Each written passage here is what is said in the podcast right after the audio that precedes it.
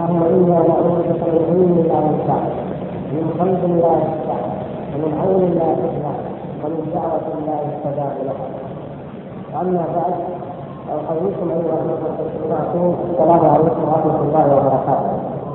وأسأل الله عز وجل أن يسر لي ولكم الأجر والاخلاق التي نبذلها لنحضر إلى هذا المكان المبارك ونتعلم ونتذاكر في الله عز وجل. واعتذر لمن قد يتأخر عليه الوقت منكم فإن بعضكم قد جاء واخرناه بل بعض ربما انه لا يزال في الطريق ولكن هذه الأمور كما تعلمون خارجه عن ارادتنا نظرا لأن الاخوان يأتون من مناطق بعيدة مختلفة.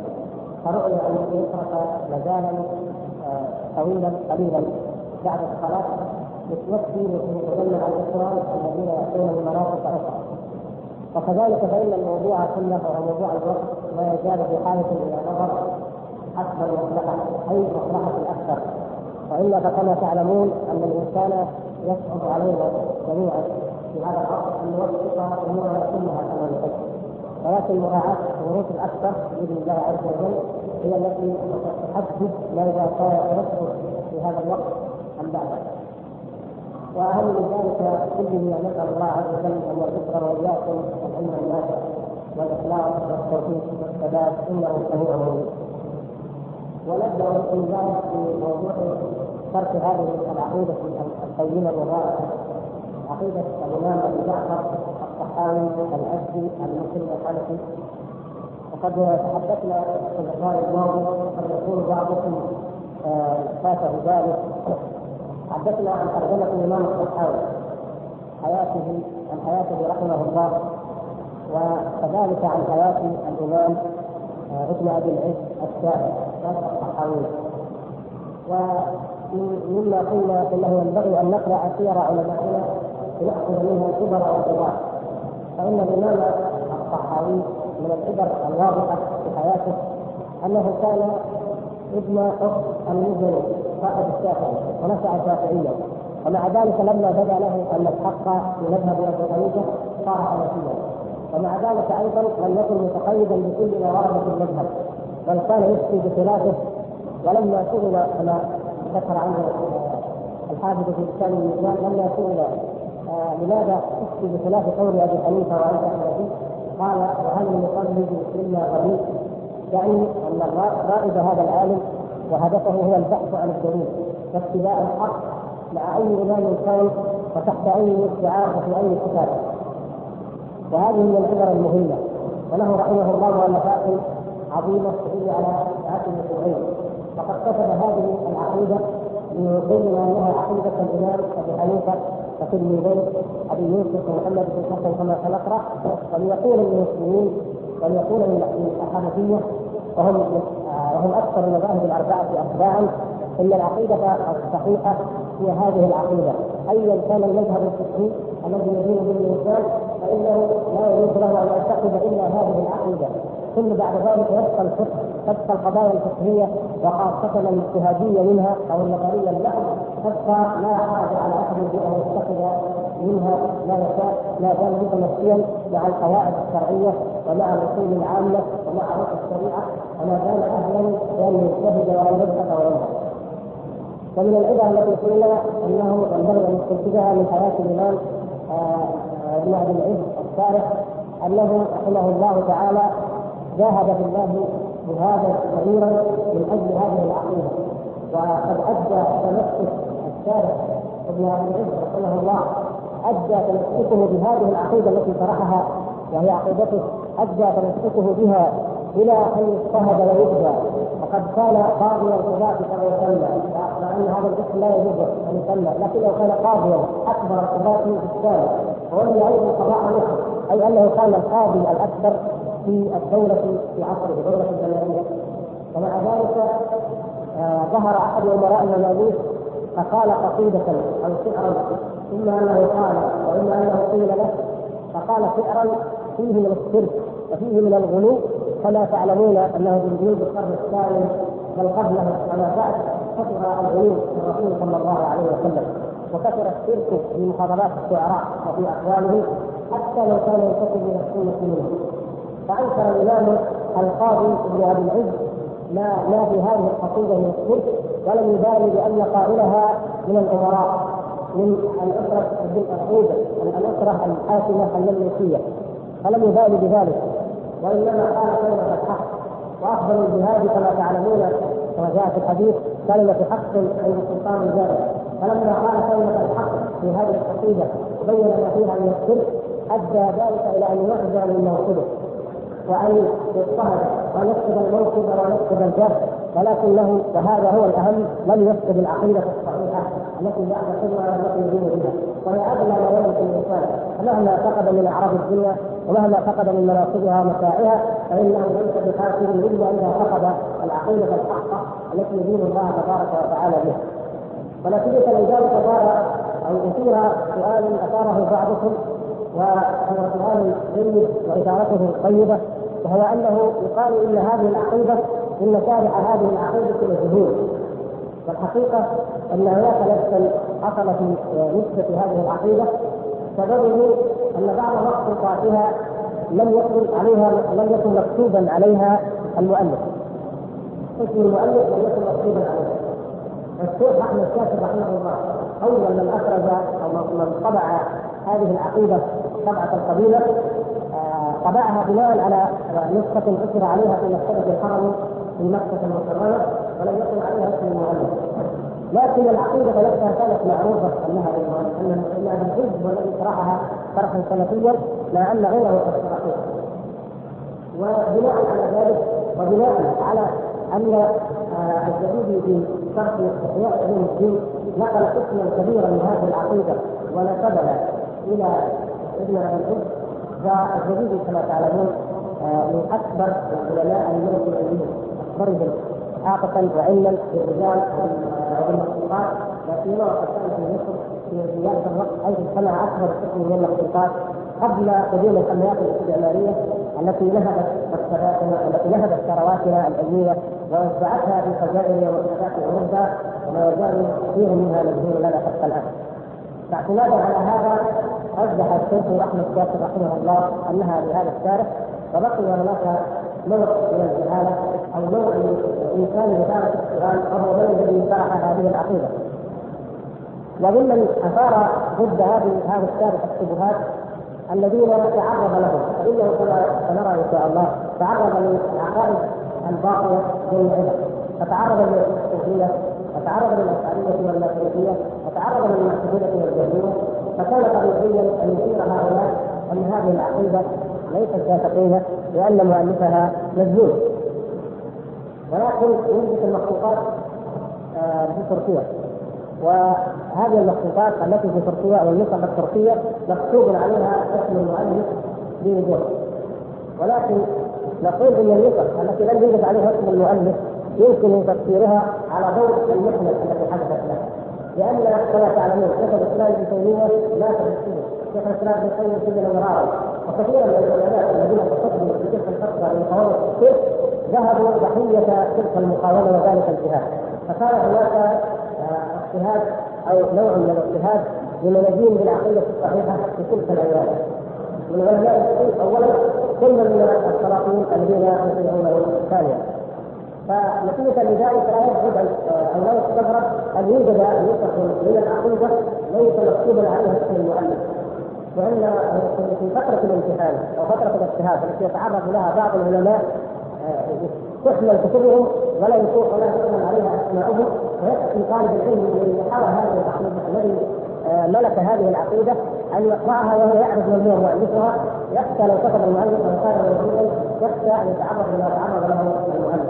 وهذه الحال حصلت في بعض كتب شيخ الإسلام ابن تيمية حتى أن بعضها قد كتب وبعض ما كتب أو كان ما كان يظن أنه مكتوب وجد إلى بعض ونسخ أخرى بفضل الله تعالى وبعضها لم يوجد والشاهد أننا لا ندخل دائما ولم نبحث في النواحي العلميه لا لا ندخل الواقع الذي كان يعيشه العالم أثناء كتابته والظروف التي كانت تحيط به وضغط العصر عليه وما يتعرض له من الاذى فيكون له أثر وقدم في آه، في كتابته أو في علمه أو في وصول علمه الينا.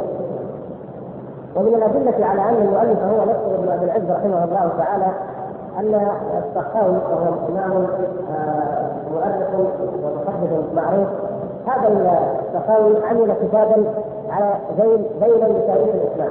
تاريخ الإسلام للإمام الذهبي رحمه الله اللي كان معاصرا لابن أبي العز والإمام الذهبي كما تعلمون وأكبر مؤرخين الإسلام. فكتب كتابا عظيما لا يزال أكثره مخصوصا وهو كتاب تاريخ الإسلام.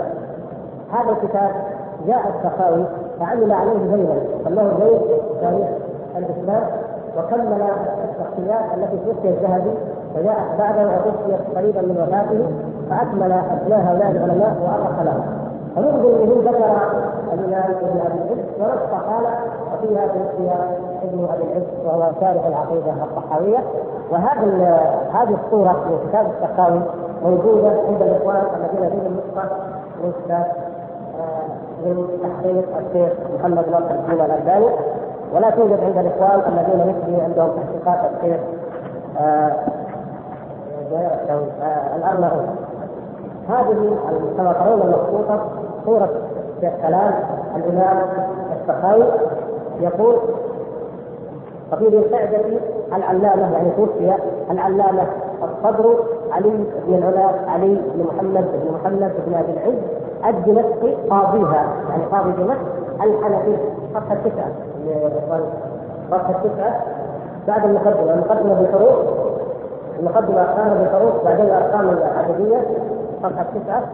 في آه النسخة التي بتحقيق الشيخ ناصر الدين الألباني ومعها ما يسمى التوجيه فيقول توفي آه محمد بن محمد بن عبد العز الدمشقي قاضيها الحنفي شارح عقيدة الصحابة شارح عقيدة الصحابة فهذا النص الموثق بالإضافة إلى انه كما قلت يوجد بعض النسخ موجودة الآن في مكتبة مركز البحث العلمي في مكة. آه، مخطوطات في تركيا مكتوب عليها بوضوح شرح العقيدة الصحويه للقاضي ابن أبي العز الحنفي. وبذلك لا يبقى هناك أي شبهة يصح تثار حول من هو مؤلف الكتاب. على أننا بالطبع نعلم جميعا أن الذي يهم آه الذي يهم في أي كتاب هو محتوى ومضمونه لكن المبتدعة قد يشككون في المؤلف ليذهبوا بذلك إلى التشكيك في الكتاب نفسه. وإلا فالحمد لله ليس الأمر مجال شك. ولم يبقى هناك اي ريب بأن هذا هو المؤلف وخاصة انه في بعض المواضع وتاتي معنا إن شاء الله. يقول وقال شيخنا الحافظ ابن كثير. ومعروف أن ابن أبي العز كان من سنه ومن خيره تلاميذ الحافظ ابن كثير رحمه الله المعروف لدينا جميعا صاحب التفسير المشهور المتداول فايضا ينص على ذلك. وكذلك النصوص الكثيرة التي نقلها عن شيخ الإسلام ابن تيمية شيخ الإسلام ابن القيم وقد تتعجبون أو تعجبون معي أنه لم إلى الهمم ان ابن العز ينقل منهما كثيرا ولا يشير والشيخ عبد الرزاق عفيف طلع واخرج بعض هذه الحالات وبعض منها أيضا يعني خفي لم يتنبه لها ربما في أكثر. ما سبب ذلك؟ هذه العقيدة يا اخوان عقيدة السلف العقيدة السلفية عقيدة السنة والجماعة عقيدة إجماعية ليست عقيدة ابن تيميه ولا عقيدة ابن القيم ولا عقيدة ابن حنبل هي عقيدة إجماعية عقيدة الصدر الأول جميعا عقيدة السلف الصالح جميعا. ولكن شيخ الإسلام ابن تيمية جمع كثيرا من النصوص وهدد ورتب وعدل في قضايا آه كلامية أو امور حدثت بعد الصدر الأول. واجاد في رد الشبهات واجاد في عرض المسائل بنفسه فتكون المساله موجودة في عقيدة السلف من قديم لكن شيخ الإسلام ابن تيمية يحسن عرضها ويحسن الدفاع عنها ويحسن إيراد الشبهات عرض الشبهات الوارده عليها ثم نقلها شبهه شبهه فنتيجة للعصر كما قلنا الذي كان يعيشه القاضي من العز والضغط الذي كان يعانيه العلماء من الدولة لم يكن من المصلحة أن يشير مع أن العلماء كثيرا لا يشيرون كثير من العلماء لا يدخل ولا يشير لكن نجد من أبي العز يشير إلى ابن كثير يشير إلى البغوي يشير إلى النسب يشير إشارات كثيرة جدا. حتى كتب اللغة يشير إليها وهذا سنراه إن شاء الله تعالى. يشير إشارات عند كل موضع لأنه عالم نزيه دقيق. أخذ هذه الدقة وأخذ هذه هذا هذه النزاهه وأخذ الأمانة العلمية من شيخه الحافظ ابن كثير. وهو كما تعلمون دقته وكما تعلمون أمانته العلمية. لكن لماذا لم لم يشر إلى شيخ الإسلام ابن تيمية والى ابن القيم؟ لأنه ليس من المصلحة أن يذكرهما وقد مات هذا وهذا عند المسلمين يتعرضون للاذى المبتدع ينظرون إلى أن أي كلام يقوله ابن تيمية فهو باطل فهو مردود. دون أن يتفكروا دون أن يفكروا وهذا من اسوء الجهل ومن ارجى أنواع التعصب. فكان إذا قيل قال ابن تيمية اذا راوا كتابا يكتب ابن تيمية لن يقبلوه اطلاقا. بحيث انك لو جئت إلى مسالته ولم تذكر ابن تيميه يقول قال بعض المحققون لو وجدت علما ولو وجدت قبولا ونقول هذا علم عظيم هذا تحقيق جيد إلا أنهم ينفرون من العلم فهنا تجلت مهارة مهارة الشيخ قاضي بن أبي بأنه راعى جانب المصلحة الشرعية على جانب الأمانة العلمية ولم يكن بشيء من الأمانة أيضا. إذ كان هو نفسه متعرضا لما تعرض له الشيطان من قبل فيجده يكثر من النصوص الطويله عن شيخ الإسلام ابن تيمية وابن القيم دون أن يعدو إليهما أو إلى كتبهما ويقول قال فلان أو قال فلان نتيجة لمراعاه هذه الحكمه وهذه المصلحة. آه هذا ما يتعلق بقضية ثبوت الكتاب وصحة الفقه.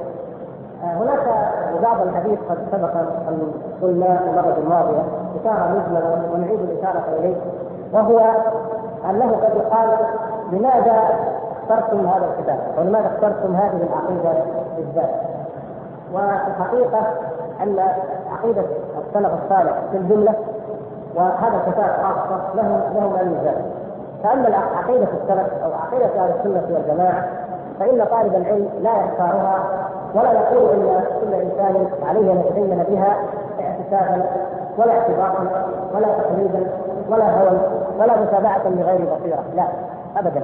وإنما نقول إن هذه العقيدة هي العقيدة التي يجب أن تعتقد ولا يجوز أن يدار الله تعالى بغيرها أن يتعبد بالله سبحانه وتعالى بغيرها نقول ذلك واثقين في الأدلة الشرعية لأن هذا حكم شرعي قطعي لا يجوز لأحد أن يخالف فيه. ونقول ذلك ونحن نعلم أن لدينا من الأدلة عليه ما هو كافٍ بإذن الله لازاله كل شبهه ودحض كل افتراء فهذه العقيدة لها من الميزات العظيمة ما يؤهلها ويجعلها العقيدة الوحيدة التي لا يجوز أن يتعبد بغيرها ولا يعتقد غيرها. ومن أهم خصائص العقيدة السلفيه أنها الوحيدة العقيدة الوحيدة الربانية ربانية المصدر. فكما قلنا إن كل عقيدة غير عقيدة السلف لا كل عقيدة غير عقيدة السلف فإنك تجد مصادرها مدخوله اما من الموت اما من كلام مالك اما من كلام يسمون الحكماء القدماء اما من كلام دعاة البدع والضلالة.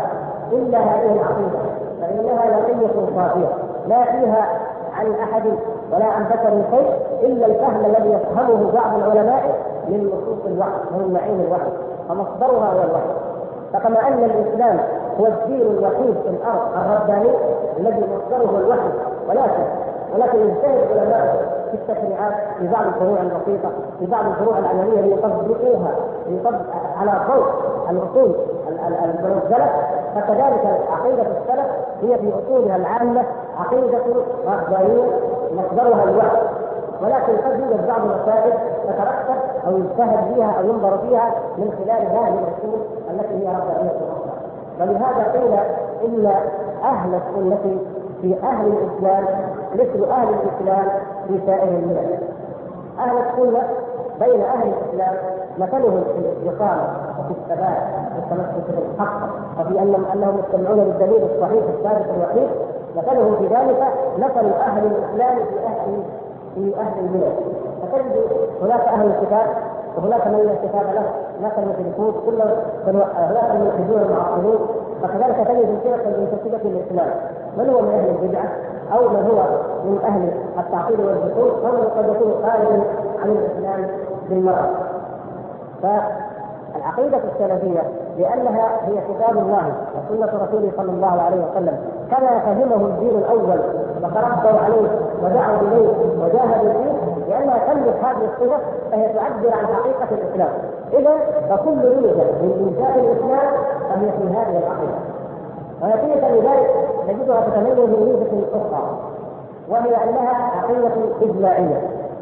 فكل العقائد الأخرى عقائد محدثة ممكن أن نأتي إلى المعتزلة فنعرف بالطريق العام المحايد نعرف من أول من انشا مثلا الاحداث ناخذ الأشعرية نعرف من أول من انشا هذا المذهب. ناخذ المواد القضايا العلمية مثلا. نعرف من أول من قال بالكلام النفسي. نعرف من أول من قال بالحسن في القدر في القدر مثلا. نعرف من أول من أنكر بعض القدر وأثبت بعضه. نعرف كل العقائد التي وكلت فيما بعد والتي أصبحت مع الأسف مناهج في كثير من أنحاء العالم الإسلامي وفي معاهد العلم الإسلامية. نحن نعرف التاريخ المخالف الآن يعرف من أين بدأت هذه العقيدة. ويقول لك حدثت عام كذا وجدت في القرن كذا إلا عقيدة السلف. فالحمد لله أنه لم لم يكن أبدا ان يقال مثل هذا لماذا؟ لانها لم تحدث بعد أن كانت بل هي هي نفس القرآن والسنة وتربية النبي صلى الله عليه وسلم وفهم الصحابة رضوان الله عليهم فهي هذه العقيدة. فلا يقال حدث عن كذا القول في كذا وهو عقيدة السلف ابدا. وإنما تجد هذا القول هو في كتاب الله وفي سنة رسوله صلى الله عليه وسلم وفي الفهم الذي فهمه الصحابة والتابعون والقرون المفضله من كتاب الله وسنة رسوله صلى الله عليه وسلم. ولا يوجد بين أصول مذهب أهل السنة والجماعة أي اصل ابدا حدث بعد هذا السنة المفضلة أو حدث من خير الكتاب والسنة والأصول والمعامله فهي عقيده إجماعية. وأما غيرها فإنها عقائد اشخاص أو أفراد. قد يكون لديهم من الذكاء ومن الامتياز الذهني ومن التعمق العقلي الشيء كثير. فيأتي يخالفه في عقله من هو مثلهم عقلا وفهما وتخالفهم الأمة. وكثير من المؤسسين العقائد البدعيه نشأوا وماتوا مرجوين مبتدعين محتقرين فإن الجعد بن درهم الذي الذي أوجد بدعة نشر الصفات قتل. وقال خالد بن عبد الله القصري قال أيها المسلمون هذا كان غير من مناسب بن أمية قال أيها المسلمون انحروا ضحاياكم تقبل الله منكم فإني مضحي بالجعد بن درهم فإنه أنكر أن الله كلم موسى تكليما هذا هذا هذا أصل انكار الصفات. ونزل خالد من على المنبر وأخذ الجعد وذبحه ونحره يوم النحر والمسلمون جميعا رأوا وارتاح صدورهم بذلك وهذا موجود ومذكور في تاريخ الجعد في كتب التاريخ عامه وهذا أصل نشأة تعطيل الصفات. فتلميذه الجهم بن صفوان قتل كما قتل الجعد أيضا. حتى لما جيء به إلى بن اسود كان أيضا قاضيا من اوائل مناسب بني أمية على سلطه بني أمية في خراسان جيء به إليه. فقال لا تقتلني أرجوك. فقال والله يا جهم ما أقتلك لانك عندي عظيم. لأنه خرج ضد الدولة. قال ما أقتلك لأنك خرجت يعني ضد الدولة لأنك ذا شان في السياسة أو في المعارضة ضد الدولة. لا. ولكنك لكن بلغني عنك أقوال أقسمت بالله ان استغني الله منك لاردن وهي انه كان يذكر صفات الله عز وجل. فقتل الجهم أيضا وهذا معروف انه الذي اسس العقيدة الجهمية. وأيضا آه، عبد الله بن سعيد بن كلاب الذي اسس الكلابيه التي سميت فيما بعد الثوره الاشعريه في الفترة الثانية من حياه ابي الحسن الاشعري رحمه الله قبل أن يرجع إلى مذهب السنة والجماعة. أيضا كان هو الحارث المحاسبي وهو أيضا من قدماء أولئك وكان له ليلة التصوف وهذه المسالات كان معاصرين الامام احمد بن حنبل وأمر الامام احمد بن حنبل بهجرهما فهو في غار ولم يكن يقربهما من طلاب العلم إلا نادر القليل منهم. نتيجة أنهم هجروا وهجرهم علماء السنة وعلى راسهم الإمام أحمد. وهذا في القرن الثالث كما تعلمون. اول من اوجد هذا الكلام. ابتدعوه في القرن الثالث وهجرتهم الأمة وماتوا. فليفرض أنه في القرن الخامس طبعا أو ما بعده. انتشر كلام هؤلاء. لا لا يغير ذلك إلى الحقيقة شيء. لا يغير من انهم اتبعوا امرا في الدين محدث وأن القرون الثلاثة المفضلة لم تعتقد هذا الشيء وأنها قاومته من أدركه مسلم من أدركه قاومه وحذر منه وزجر عن اتباعه. وكذلك عمرو بن عبيد واصل بن عطاء وامثالهم من الاسس مثلا الاعتزال كما تعلمون. علماء الأمة سبق كتب الجرح والتعديل على الجرح فيه وعلى الطعن فيه واصل وعمرو بن عبيد وبشر المريسي تجد الذهبي عندما يذكرهم يقول لا لا حجة أو لا يحتج به ولا كرامة أو ترد روايته ولا كرامة لأن هؤلاء أئمة بدعة وأئمة ضلالة فلا تقبل روايتهم وهذا كلام كلام علماء الجرح والتعديل الذي هو كلام الأئمة المحايدين الذين لا يحاجون أحدا لاجل عقيدته. حتى لو كانت عقيدته من أسلم العقائد ومجاهدا من أكبر المجاهدين من أجل عقيدة السلف لكنه ضعيف في الرواية يقولون ضعيف لا يحابون أحدا ابدا من أجل الشيء الآخر فهم الميزان الدقيق الذي هدم الله عز وجل الشاهد أن أي عقيدة غير عقيدة السلف الصالح غير عقيدة أهل السنة والجماعة محدثة بعد القرون المفضلة في عود أسمائها وكانت مبدعة ومحتقرة ومهجوره من علماء الأمة الذين عاصروها ولا يغير ذلك من الحقيقة شيء أن يكون في القرن العاشر أو القرن أو ما بعده أن تكون منتشرة في كثير من الناس أو أن يشيع بها بعض العلماء أو يغر بها بعض من من, من ليسوا بحجة يقتدى بهم أو من يكون حجة يقتدى به ولكنه يعتريه ما يعتري البشر يعتريه ما يعتري العلماء من خطأ أو نقص أو سوء فهم أو أن يتخصص في هذا المجال أو أن يطلع على على قضايا هذه الأقوال أو نحو ذلك من من الأمثال التي تقام ثم مع ذلك كله نقول رغم هذا كله ورغم انتشار البدع في الأصول المتأخرة فقد اشرنا في المره الماضيه ونعيد الآن. ومع ذلك فإن المسلمين اليوم منذ القرن الثالث تقريبا إلى اليوم يتبعون في الأكثر الغالب الأعم الأئمة الأربعة. الذي لا يتبع الأئمة الأربعة أصحاب الحديث هم يعتقدون عقيدة السلف بطبيعة الحال أهل الحديث يدينون بعقيدة السلف لكن هم أقلية. الكثرة الفاتحه من المسلمين تتبع الأئمة الأربعة. ومن الثالث ان الأئمة الأربعة جميعا كانوا على مذهب أهل السنة والجماعة. وأن تلاميذهم وتلاميذ تلاميذهم الأئمة الكبار المشهورون في المذهب هم من أهل السنة والجماعة. فتجد الشافعي والمزني وابن قريش والإسرائيلي علماء وعلماء إلى الفرج مثلا إلى كبار من العلماء الاصبهاني الذي الف كتاب بيان الحجة. علماء وراء علماء طبقات في مذهب الشافعي تجدهم على مذهب السنة والجماعة. وكذلك تجد الامام ابو حنيفه رحمه الله كان على مذهب السنة والجماعه وكان محمد بن حسن الشيباني وابو يوسف كان كذلك أيضا وإن كان في مسألة الارجاء نوعا ما مسألة بسيطة سيأتي الحديث عنها إن شاء الله. ثم جاء من من الحنفيه جاء الامام أبو جعفر الطحاوي الذي وضع مثل هذه العقيدة وهو من الحنفيه وهكذا يوجد علماء كثيرون ينتمون علماء كثيرين ينتمون إلى مذهب أبي حنيفة وهم من كبار أئمة المذهب وهم على هذه العقيدة. ثم ننتقل إلى مذهب الإمام مالك. والإمام مالك رحمه الله هو إمام أهل الأثر جميعا. وهو على مذهب السنة والجماعة ولله الحمد.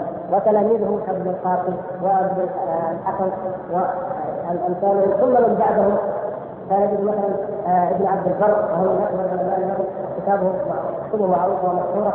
يجب على مذهب أهل السنة والجماعة. وهكذا نجد معظم المغاربة تمروا إلى ما بعد قرن تقريبا من انتشار البدع في المشرق وهم على مذهب السنة والجماعه في المغرب ثم ننتقل إلى الحنبليه المذهب الحنبلي الإمام أحمد والامام السنة والجماعه وكذلك أتباعه استمروا على السنة والجماعة إلى القرن العاشر الله إلى اليوم وهم أكثر المذاهب تمكينا في هذه العقيدة وتطبيقا لها وهكذا نجد حتى أن الشوكاني رحمه الله والصنعاني وابن الوزير وامثالهم من العلماء الزيدية الذين كانوا الزيدية نجد انهم في العقيدة على مذهب السلف ولما توسعوا في العلم وتبحروا انتقلوا من الزيديه إلى مذهب السلف وهذا كثير في العلماء. الشاهد أن هذه العقيدة إجماعية وإجماعية من ناحيتين، من ناحية أنها في القرون الأولى لم يكن غيرها وما وجد فهو عقيده بدعيه مردودة مردودة ولأن أكثر علماء الأمة وثقات الأمة كما تعلمون أصحاب الكتب الستة مثلا الأئمة الكبار أئمة الإسلام الكبار حتى من أئمة اللغة الكبار كانوا على مذهب أهل السنة والجماعة ولله الحمد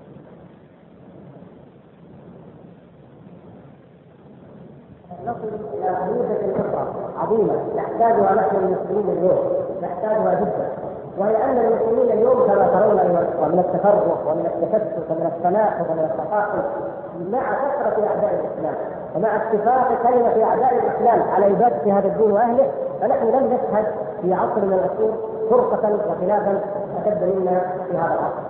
فنحن عندما نقول انها عقيده اجماعيه نقول إنها العقيدة الوحيدة التي يمكن التي يمكن أن يجتمع عليها المسلمون واقعا والتي يجب أن يجتمع عليها المسلمون شرعا ودينا ولا يقبل غيرها. فما تزال هي العقيدة التي تجمع اخره كما جمعت الأول كما قال الإمام مالك رحمه الله لا يصلح آخر هذه الأمة إلا بما طلع به اولها فآخر هذه الأمة إن أراد الاجتماع وإن أراد النصر وإن أراد التمكين وإن أراد الاستخلاف في الأرض الذي جعله الله سبحانه وتعالى عباده الصالحين في الجيل الأول فعليه بهذه العقيدة نفسها فإنها بإذن الله هي الوسيلة لذلك ولا شيء غيرها. ومما يعين على ذلك أن ننتقل إلى الميزة أو الخصيصة أو الخاصيه الأخرى وهي أن عقيدة السلف وقد قلنا ذكرنا ذلك في الحلقة الماضيه أنها عقيدة فطرية عقيدة الفطره السليمه ولله الحمد. فكل مسلم يقرأ كتاب الله عز وجل يؤمن بها بالبداهه بالفطره ولذلك كما سنرى إن شاء الله فيما بعد نجد أن العقيدة السلفية عقيدة أهل السنة والجماعة في الإيمان تكتفي بالإيمان المجمل ممن لا يستطيع الإيمان المفصل. وتختلف الإيمان المفصل في من يستطيع الإيمان المفصل. الإيمان المجمل يكفينا. يكفي العوام جمهور الناس. يكفيهم الإيمان المجمل. وهذا الإيمان المجمل يحصل لمن يقرأ القرآن من العوام أو يسمع القرآن منه بالبداهه وبالفطره لأنها دين دين الجميع. لأنها تمثل حقيقة الإسلام. والإسلام هو دين الفطرة. أنزله الله تبارك وتعالى لجميع البشر لم ينزله علماء الكلام المتعمقين المحدثين الذين يكتبون الأوراق والصفحات التي لا يفهمها أحد. لا. أنزل الله تعالى هذا الدين لعامة الناس لكل الناس للبدوي الجاهل للاستحقاق وللعالم الكيميائي أو الفلكي المتخصص الذي سيأتي في القرن العشرين في أي قرن. الله سبحانه وتعالى يعلم ما كان وما سيكون. وأنزل هذا الدين عاما للجميع ليلبي حاجة الفطرة ويتفق مع الفطرة لكل بشر ولكل إنسان ما دام هو إنسان وما دام هو بشر ففي قضيه العقيدة السلفية واضحه وتتجلى في أعظم المشاكل التي أثارها اعداؤها فإن أعداء العقيدة السلفية أو المخالفين لها يثيرون قضايا في الصفات وفي الإيمان وفي القدر وهي المباحث المهمة في العقيدة. لو طبقنا ما, ما, ما نقوله الآن على العوام فوجدنا إلى أي عقيدة يمكن أن ينتمي العامون خذ مثلا إذا قرأت على احد العوام أو سمع القرآن يقول الله تبارك وتعالى الرحمن على العرش استوى وتقول له هل الرحمن على العرش؟ يقول نعم القران الله تعالى الرحمن على العرش استوى بالبداهه وبالفطره من الذي يعلمه لا؟ قل استولى. من؟ من الذي يحققه؟ إذا إذا حقق انه لا استولى ولا يخطر على باله استولى ابدا. وأعقد من ذلك. لا يخطر على باله أن يقول إنه لا داخل العالم ولا خارجه ولا يمينه ولا شماله ولا خلفه ولا قدامه. كما هو في الأشعرية مثلا. ما تخطر على بال العالم هذا الكلام. إلا أن يقرأ المواقف أو شرح المواقف فيوصل هذا الكلام لكن هو بفطرته الرحمن على عبد السماء نعم. يد الله فوق أيديهم. تقول يا أخي بالله هذا يد الله فوق أيديهم. إيش تقول في كلام الله؟ في البدايه والفطره وكثير من الصفات مثل ذلك وفي قضية الإيمان. يقول المرجئة والخوارج معا إن الإيمان لا يزيد ولا ينقص. ولذلك تقول الخوارج من ارتكب الكبيره كفر. لأنه ما دام بدأ من الايمان شيء فقد ذهب كله. اذا الزاني نقص إيمانه أي انتهى إيمانه. إلى انتهى.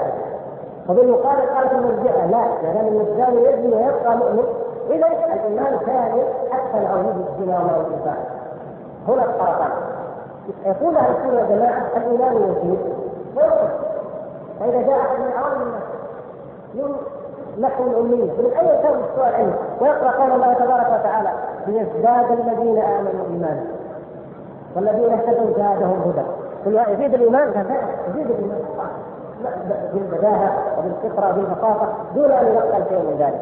وكذلك القدر وهو من أكثر المباحث التي يطوف فيها الناس من كل مذهب ويؤلف فيها المؤلفات الطويلة العريضة التي لا تثني ولا تغني من جوع والتي عصمنا الله سبحانه وتعالى جميعا عصمنا من الخوف بامثال هذه الأمور بالتسليم بما صح وثبت والاستفاء والوقوف عنده فكل إنسان يقرأ تقول هل أنت هل أنا مجبور على كل أفعال؟ هل أنا من هل أنا من إرادة؟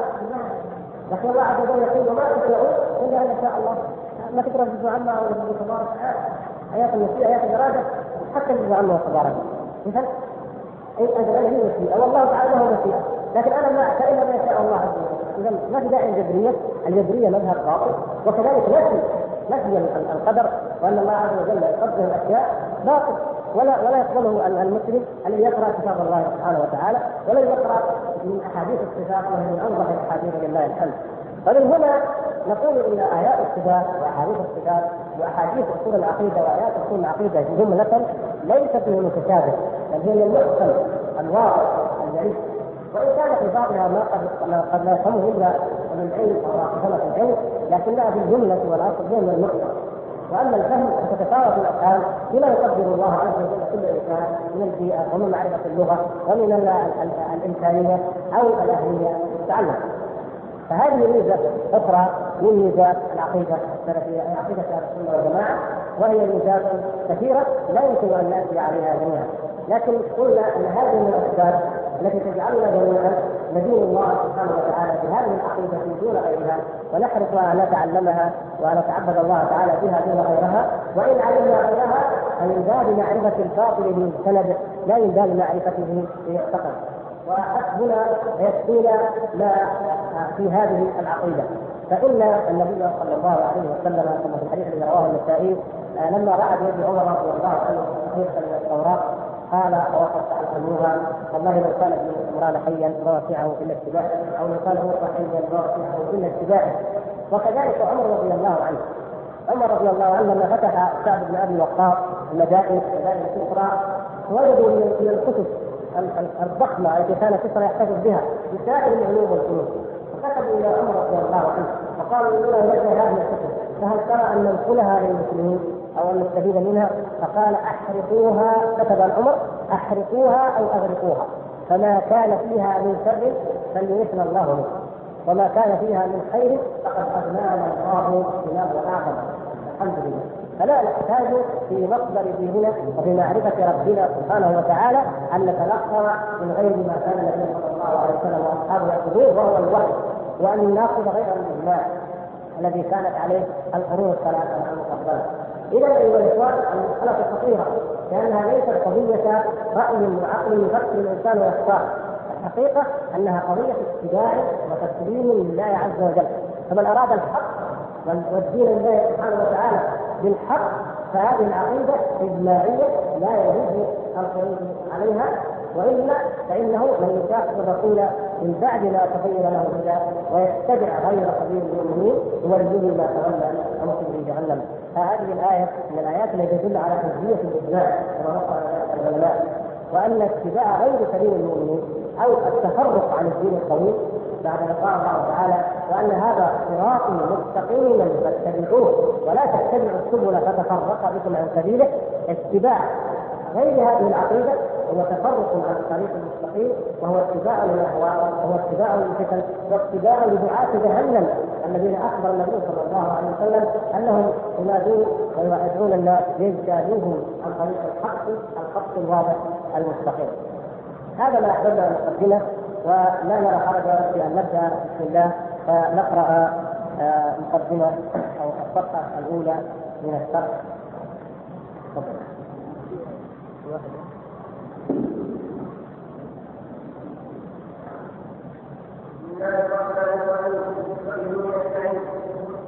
الحمد لله نحمده ونستعينه ونستغفره ونعوذ بالله من شرور أنفسنا ومن سيئات أعمالنا الله ومن يضلل فلا هادي له وأشهد أن لا إله إلا الله وحده لا شريك له واشهد ان سيدنا محمدا عبده ورسوله صلى الله عليه وعلى اله وصحبه وسلم تسليما كثيرا اما بعد فانه لما كان يقول يشرب العلوم اشتراط العلم اشتراط معلوم وهو الشرط الاكبر من جهه الجابر في الفروع ولهذا فقد الامام ابو حنيفه رحمه الله عليه ما قاله علماء في اوراق اصول الدين الفقه الاكبر وحاجه العباد اليه نظره لذلك وضرورته اليه نظره لضروره لأنه لا بيان للقلوب ولا دليل ولا طمأنينة إلا بأن تعرف ربنا ومعبودها وظاهرها بأسمائه وصفاته وأفعاله ويكون ما لا تقسيم أحب إليها مما سواه ويكون فعلها فيما يقربها إليه دون غيره من سائر خلقه بدا المؤلف رحمه الله تعالى كتابه بهذه الخطبه خطبه الحاجة التي كان النبي صلى الله عليه وسلم كما صح عنه يستفتح بها وهذه سنه ينبغي لنا أن نقتدي بها جميعا في ذكر الله بحمد الله سبحانه وتعالى وإن كان بهذه الخطبة نفسها فهو أفضل. وكل خطبة لا يذكر فيها أو لا لا يذكر فيها الشهادة أو لا يتشهد فيها فهي كاليد الجزاء كما جاء في الحديث. وكذلك في الحديث أن كل أمر ببال لا يبدا فيه بسم الله فهو أخطأ أو فهو أكثر. وإن كان في هذا الحديث هو ضعيف من حيث الإسناد ولكن آه، من حيث فعل النبي صلى الله عليه وسلم نجد أن النبي صلى الله عليه وسلم في خطبه وفي مكاتباته إلى الملوك والى غيرهم لم يكن صلى الله عليه وسلم يرقى المنبر أن يخطب أو يخطب لأحد إلا مستفتحا ومبتدئا بذكر الله سبحانه وتعالى. فالبداءة بذكر الله سبحانه وتعالى أو بالحمد لله أو بسم الله أو بخطبه الحاجة؟ هذه سنة ثابتة عن النبي صلى الله عليه وسلم فلا يجوز ولا ينبغي العدول عنها. وهكذا بدأ المؤلف رحمه الله سبحانه وتعالى بدأ هذا الكتاب بهذه الخطبة ثم قال بعد ذلك أما بعد هذه أيضا سنة النبي صلى الله عليه وسلم في خطبه وفي كتبه. كان بعد أن يبدا أن يكلم الله أو أن يحمد الله أو أن يثني على الله تعالى بما هو أهله يقول أما بعد ثم يبدأ الموضوع الذي يريد. يقول رحمه الله أما بعد فإنه لما كان علم اصول الدين أشرف العلوم اذ شرف العلم بشرف المعلوم إلى آخره. نقول علم اصول الدين أشرف العلوم لأن شرف الشيء من شرف موضوعه. فما هو موضوع علم اصول الدين أو ما هو موضوع علم التوحيد؟ هو معرفة الله تبارك وتعالى. فلما كان موضوعه هو معرفة الله سبحانه وتعالى وصفات الله سبحانه وتعالى وما ينبغي لجلال من التعظيم والثناء وما ينبغي لحقه سبحانه وتعالى من العبادة. ما يجب عليه أو حقه على العباد إذا كان هذا العلم هو أشرف أنواع العلوم. ولذلك نستنتج يا إخوان قضايا مهمة. لا ينبغي أن نفوتها وإن كانت معلومة ومفهومة لدى الجميع بإذن الله، لكن ينبغي أننا دائما نقف عند مثل هذه الأمور ونتذكرها فإن الذكرى تنفع لذلك نقول الذين يشككون في تعليم التوحيد أو في تعليم العقيدة أو في تعليم أصول الدين فيقولون هذه امور لا داعي لها أو لا ضرورة لها أو لا تهم أو ما أشبه ذلك من التشكيكات الواضحة أو الخفية. نقول نرد عليهم بمثل ما افتتح المؤلف الرد بمثل ما افتتح المؤلف الكتاب أن شرف العلم بشرف المعلوم. معرفة الله تبارك وتعالى هي الفقه الأكبر. وهي أعظم العلم وهي أعظم الغايات وأشرف ما ما يسعى إليه المؤمنون جميعا. معرفة الله سبحانه وتعالى. لا لا يجوز لأحد أن يهون من أمرها وأن يشكك فيها. فيقول التوحيد لا بداعي أو توحيد الأسماء والصفات انتهينا منه. لا أحد يذكره. سبحان الله. هذا الذي لو قلت له كيف كيف ترى تعليم الناس الصلاة؟ أو تعليم الناس الزكاة؟ قال لا بداعي لعلم الناس الصلاة والزكاة. لو قال هذا لأنكر عليه جميع المسلمين أنه يمكن أن الناس يتعلموا الصلاة والزكاة. فإذا قال لا نعلم الناس معرفة الله عز وجل. فكيف يكون الإنكار عليه؟ يكون اعظم يعني معرفة الله تعالى اعظم من معرفة حقه. معرفته سبحانه وتعالى بذاته اعظم من معرفة حقه الذي هو فعلنا له. فاعتقادنا فيه اعظم من فعلنا له. وان كان كلاهما كل منهما عظيم. فنقول إن معرفة الله سبحانه وتعالى أخي على طريق الحق. هنا منتصف الشريط. لا في معرفة الله سبحانه وتعالى وفي صفات الله في علوه سبحانه وتعالى وفي عظمته تبارك وتعالى وفي تفرده بالألوهية. عشر جمل كلها تتعلق بمعرفة الله سبحانه وتعالى. ومن هنا هي أفضل الآيات لأنها تتعلق بذات الله سبحانه وتعالى. الفاتحة أفضل السور ماذا؟ ننظر فيها. كلها توحيد. وكما سيأتي المؤلف رحمه الله يقول إن القرآن كله توحيد ومن هنا كان أفضل الكلام.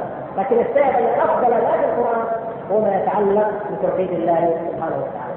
والنبي صلى الله عليه وسلم أمضى الفترة الطويلة عشر سنوات في تعليم التوحيد. ثم ما يزال في المدينة تنزل أحكام الفروع مرتبطة بالعقيدة مرتبطة بالعقيدة نفسها بالاعتقاد القلبي. يا أيها الذين آمنوا كتب عليكم الصيام كما كتب على الذين من قبلكم لعلكم تتقون. عمل من اعتقاد القلب وهكذا بقية الفروض الجهاد في سبيل الله عز وجل. شرع لتكون كلمة الله العليا وليكون الدين كله لله. ومن أول من أوجب من شرع قتالهم آه، وفرض وعقد أهل الكتاب.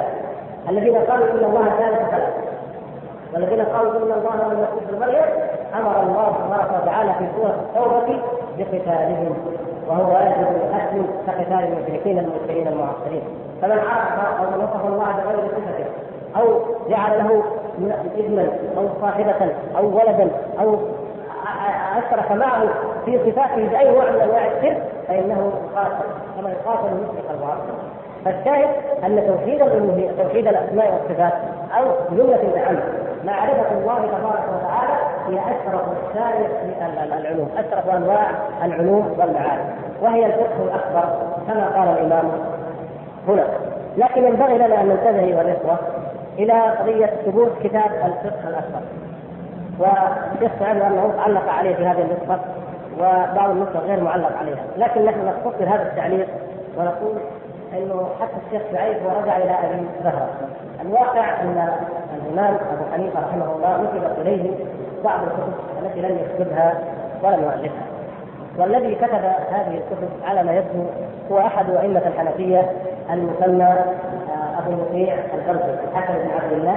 أبو المطيع البلخي هو الذي كتب هذه الكتب ونسبها إلى الإمام أبي حنيفة. وفيها حق كثير لا شك. لكن يهمنا ان نعرف أنها ليست لابي حنيفة كرسالة العالم المتعلم ورسالة الفقه الأكبر. وإن كان أكثرها صحيح وشرحت على أنها للامام ابي حنيفه لكن من الناحيه العلمية يجب ان نعرف ذلك والحكم نفسه ضعيف. الحكم نفسه بل هو متهم بالوضع ولا شك في قيمته العلمية في فقه الحنفية. لكنه من حيث الرواية لا قيمة لروايته ولا صحة لها. ومن هنا ما نسبه الإمام ابي حنيفه رحمه الله لا يصح وإنما هو من وضعه هو أو من تأليفه. وهذا على أي حال؟ لأن المؤلف حنفي. فلأن الحنفية أكثر المسلمين وفي ذلك العصر كانوا هم الدولة لهم وأكثر العوام منهم والقضاء منهم. والمؤلف رحمه الله هنا الشارع يعني ينطلق من كون هؤلاء الحنفية يثبتون أو يعتقدون أن الفقه الأكبر صحيح وثابت عن أبي حنيفة. وربما يقولون إن الحكم اللي هو أبو مطيع البلخي يقولون إنه فقه. فلنفرض هذا فلنفرض أنه كما قلتم لا ما ورد أو ما نقل عن أبي حنيفة يدل على ما نقول فإنه يسمى معرفة الله هي الفقه الأكبر. فهذا أمر مهم. وما ورد على ابي حنيفه في قوله ان من انكر ان الله سبحانه وتعالى فوق العرش فهو كافر هذا أيضا ثابت ومرفوض ووردت عنه نقول كثيرة هم يعتمدونها ونحن نلزمهم بها ونقول لهم إذا انتسبتم إلى هذا الإمام فانظروا ماذا قال وكيف تعتقدون عقائد بدعيه مخالفة لمذهبه؟ احدثت في القرن الرابع على يد أبي المنصور المفعيدي ثم على يد النسبي وغيرهم من الذين في المذهب الحنفية في مجال العقيدة.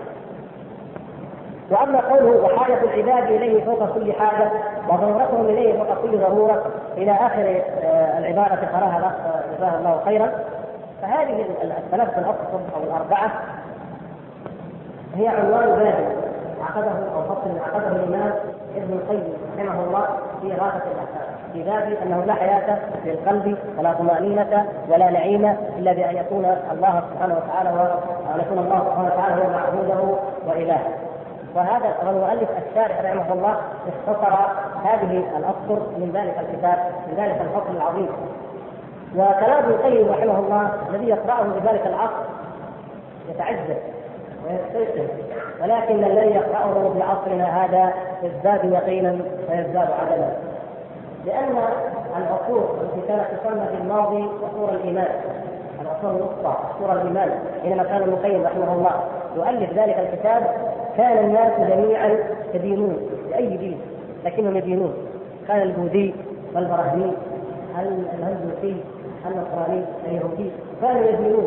وكانت الأديان بالنسبة لهم مرضية لشعورهم العاطفي على الأقل. فالذي يتدين بدين من هذه الاديان الاعم الاغلب مقتنع بحقيقة هذا الدين وبصحة هذا الدين ونتيجة هذا الاقتناع وهذه الصحة لا يجد الاضطراب والحيرة والشك الذي شهده القرن العشرون بل في القرن التاسع عشر ظهر. لكنه القرن العشرين أكثر القرون في تاريخ البشرية اضطرابا وحيرة وتفككا وضياعا ودمارا لماذا؟ لأن هذه القلوب لا تعرف الله سبحانه وتعالى وما الذي يعبر عن هذا حق التعبير؟ نجد يا إخوان الذين يعبرون عن أي واقع في أي مجتمع سواء كان هذا الواقع حقا أو باطلا عقيدة أو سلوكا أو أيا كان الذين يعبرون عنه بالتعبير الدقيق هم أصحاب الإحساس العميق الدقيق كالشعراء والادباء وامثالهم فيتكلمون. لو رأى واحد من الشعراء حريق لو رأيت مثلا أنا وإياك يقول حريق بطن طويل. لكن يعمل قصيده طويله يبين فيها المآسي فتقرأها فكأنك رأيت الحريق وعينك وهكذا. الشعراء أعطاهم الله سبحانه وتعالى هذه القدرة. فماذا يقول ادباء وشعراء رد حول هذه القضية؟ حول قضية أنه لا حياة للإنسان ولا سعاده ولا هناءة إلا بأن يعرف الله سبحانه وتعالى. سواء بهذا النص أو عبروا عن الضياع؟ يكفينا أن نعرف أنهم عبروا عن الضياع وعن الفراغ ويؤسفني جدا أن أقول إن بعض ادباء العرب أو بعض ادباء المسلمين يسلكون وينتهجون منهج أولئك الادباء الحياة الضائعين. ولذلك نجد كثير من الدواوين الشعرية التي ضائعه تماما. على نهج الشاعر الاسباني الذي يقول جئت لا أدري من أين ولكني أتيت هذا شاعر مشرف صرح بهذا. لكن غيره من الشعراء يكتب ديوانا كاملا تقرأ فيها الحيرة والضياع والألم من لا شيء. يبحث عن شيء لا يدري ما هو. ويتالم من شيء لا يدري ما هو. ونحن والله نعرف ما هو. نعرف والله أنه يحتاج إلى أن يؤمن بالله عز وجل. ونعرف والله أنه لو عرف الله سبحانه وتعالى. ولو أنه يصلي لله عز وجل كما طلب الله عز وجل. ولو أنه يقرأ كتاب الله عز وجل لما كان في شعراء المسلمين من يقول ومضى عمري ولا أعرف دربي ابدا. وهذا وهذا وهذا موجود. ابدا. نحن نعرف دربنا والله. نعرف دربنا ونعرف إلى أين نصير. ونعرف أن ربنا إلى الله سبحانه وتعالى. ونعرف ربنا سبحانه وتعالى. ونعرف انه فرض علينا فرائض وفعل لنا فرائع فإذا وقفنا عند حدوده فقد وحدناه سبحانه وتعالى وأطعناه. فمصيرنا إلى الجنة ومصيرنا إلى السعادة في الدنيا والآخرة. وإن عصيناه وتعدينا حدوده فمصيرنا إلى الشقاوة في الدنيا وإلى النار في الآخرة. اجارنا الله واياكم لكن هؤلاء الحياة لا يدركون لا يدركون ذلك. وهذا الشاعر الذي يسمى الشاعر العدمي العدمي الكبير البير كان شاعر فرنسي مشهور وهو كان هو أكثر شاعرين وأكثر اديبين فرنسا يقول يلخص يلخص حيرة الإنسان المعاصر هم طبعا يعممون الإنسان لأنهم يظنون أن المسلمين حيارى ونحن بالحقيقة حيارى لأنه قليل منا من يمثل الإسلام. يظنون أننا مثلهم على هامش الأمم حيارى يقول مشكلة الإنسان المعاصر قضية واحدة وهي أنه يبحث عن سيد يبحث عن إله يحدد أو مرة سيد عام لكن في الأخير يقول يبحث عن إله. البحث عن الإله هي مشكلة الإنسان الكبرى والدمار والحروب المستمرة والقنابل الذرية والمصير الرهيب الذي يعني ينذر البشرية وتحاول البشرية أن تحاول تكون ولا تستطيع ولذلك يلجأ هؤلاء أهل الإحساس وأهل الشعر وأهل النظرات البعيدة يلجؤون للمخدرات يلجؤون للانتحار يتخلصوا من رعب المستقبل كما يسمونه. رعب المستقبل لو نشبت حرب نووية رعب المستقبل عندما يرى الإنسان أن الاسره متفككه وأن المجتمع ضائع. تجد الحيرة مهما يتمتع من لذائذ الدنيا لا طمأنينة ولا سعادة ولا راحة أبدا. فيأتي بالمخدرات ليهرب من الدنيا من واقعها أو ينتحر. لذلك أرقى بلاد العالم في الحضارة المادية وفي الشوارع الفسيحة والعمارات الضخمة والطرف المادي ومعدل المعيشة هي أكثر بلاد العالم. لماذا؟ لأنه كما قال هنا رحمه الله وكما قال ابن القيم في غرة اللهفان لا حياة للقلوب ولا نعيم ولا طمأنينة إلا بأن تعرف ربها ومعبودها وفاطرها فمن لم يعرف الله فالله لا يجد الطمأنينة ولا يجد الراحة ولا يجد اللذة ولا يجد السعادة مهما أخذ من متاع الدنيا ومهما جنى عن خطابها بل يعذبه الله بها في الحياة الدنيا وتزهق أنفسهم وهم كافرون.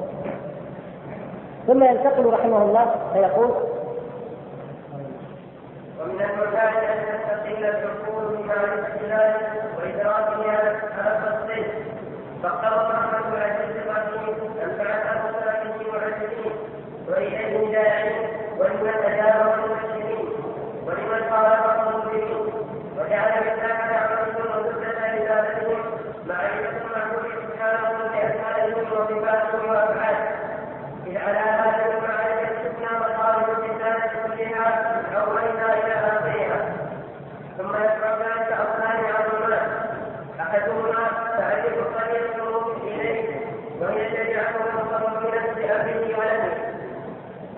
تعريف السالكين ولا بعد الوصول اليه من الدليل المقيم فامر الله بالله عز وجل احكامه بالطريق الموصل اليه واعرضوا واعرضوا امتحان السالكين بالسلوك عليه ولهذا سمى الله ما انزله على رسوله موسى لترتب الحياة الحقيقيه عليه ونور لترتب الهدايه عليه فقال الله تعالى يرسلون بأمره على من يشاء من عباده وقال تعالى وكذلك أرسلنا إليك روحا من أمرنا ما كنت تدري ما الكتاب ولا الإيمان ولكن جعلناه نورا نهدي به من نشاء من عبادنا وإنك لتهدي إلى صراط مستقيم صراط الله الذي له ما في السماوات وما في الأرض ألا إلى الله تصير الأمور ولا مكره له بما جاء به الرسول ولا يؤمر له باستقامته وسماه الشفاء كما قال تعالى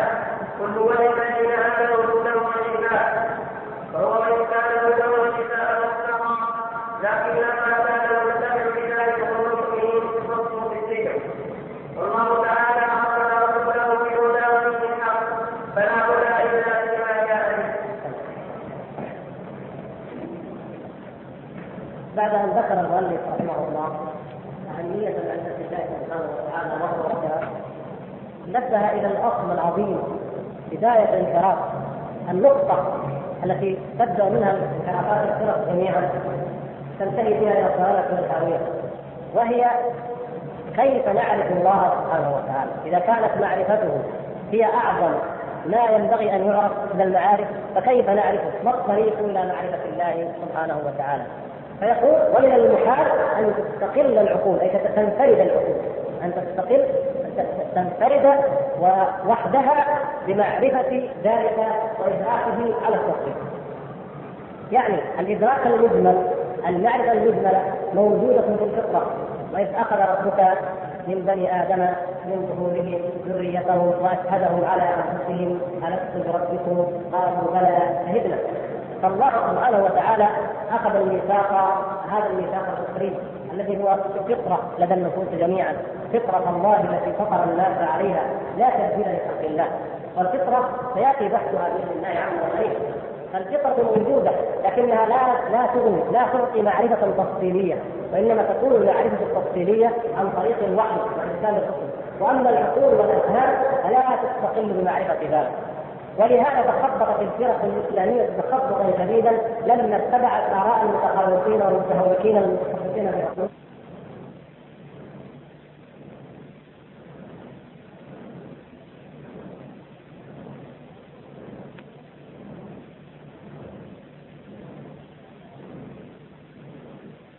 وتعالى امرنا ان نتبع الدليل الشرعي والوحي. قل إنما أنذركم بالوحي. نذرة النبي صلى الله عليه وسلم بالوحي. فهذا هو الذي ميزنا الله سبحانه وتعالى به وكرمنا به. ثم أنه سبحانه وتعالى قال أنا له نزلنا الذكر وأنا له لحافظون فهو وحي محفوظ معصوم فينبغي لنا اننا ندرك نعمة الله سبحانه وتعالى ولا نبحث عن مصدر آخر غير هذا الوحي. وإلا فالضلال. والويل والخسارة والتخبط كما وقع فيه من خرج عن منهج السلف الصالح. ولذلك كما سيمر معنا إن شاء الله كثير من علماء السلام الذين تخبطوا وظلوا وتاهوا ياتي عند الموت ويتذكر هذا الضلال والتخبط ويقول نهاية الادراك العلومي ضلال وغايه سعي العالمين وبال ولم نستفد من بحثنا طول عمرنا سوى أن جمعنا فيه قيل وقال. هذه هي الخسارة لمن ينتهي غير منها السلف الصالح. يجمع الأقوال والردود وقال الحكماء وقال فلان رد عليه فلان وقال لا ولا يصل إلى اليقين ولا يصل إلى الحقيقة لأن هذا ليس مما يدرك بالنظر ليس مما يدرك بالعقول ليس مما تنفرد به الأفهام والأذهان. والا لو كان كذلك لمحتينا إلى الأنبياء. فالله سبحانه وتعالى بعث الأنبياء ليبينوا ذلك. وجعله كما قال رحمه الله جعل ذلك مفتاح دعوة الرسل. يدعون أول ما يدعون إلى الله سبحانه وتعالى.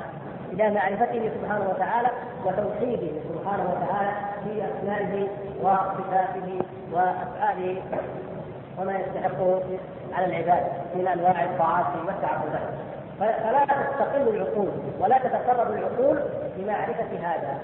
ونجد دلائل ذلك الواقعية أكثر من أن تحصر وأكثر من أن تعلم فإن الفكرة العقل البشري نفسه أو العقول البشرية أيام اليونان كانت هناك نظريات عقلية إلهية. ماذا حدث؟ لما جاء المسلمون نقضوا تلك النظريات.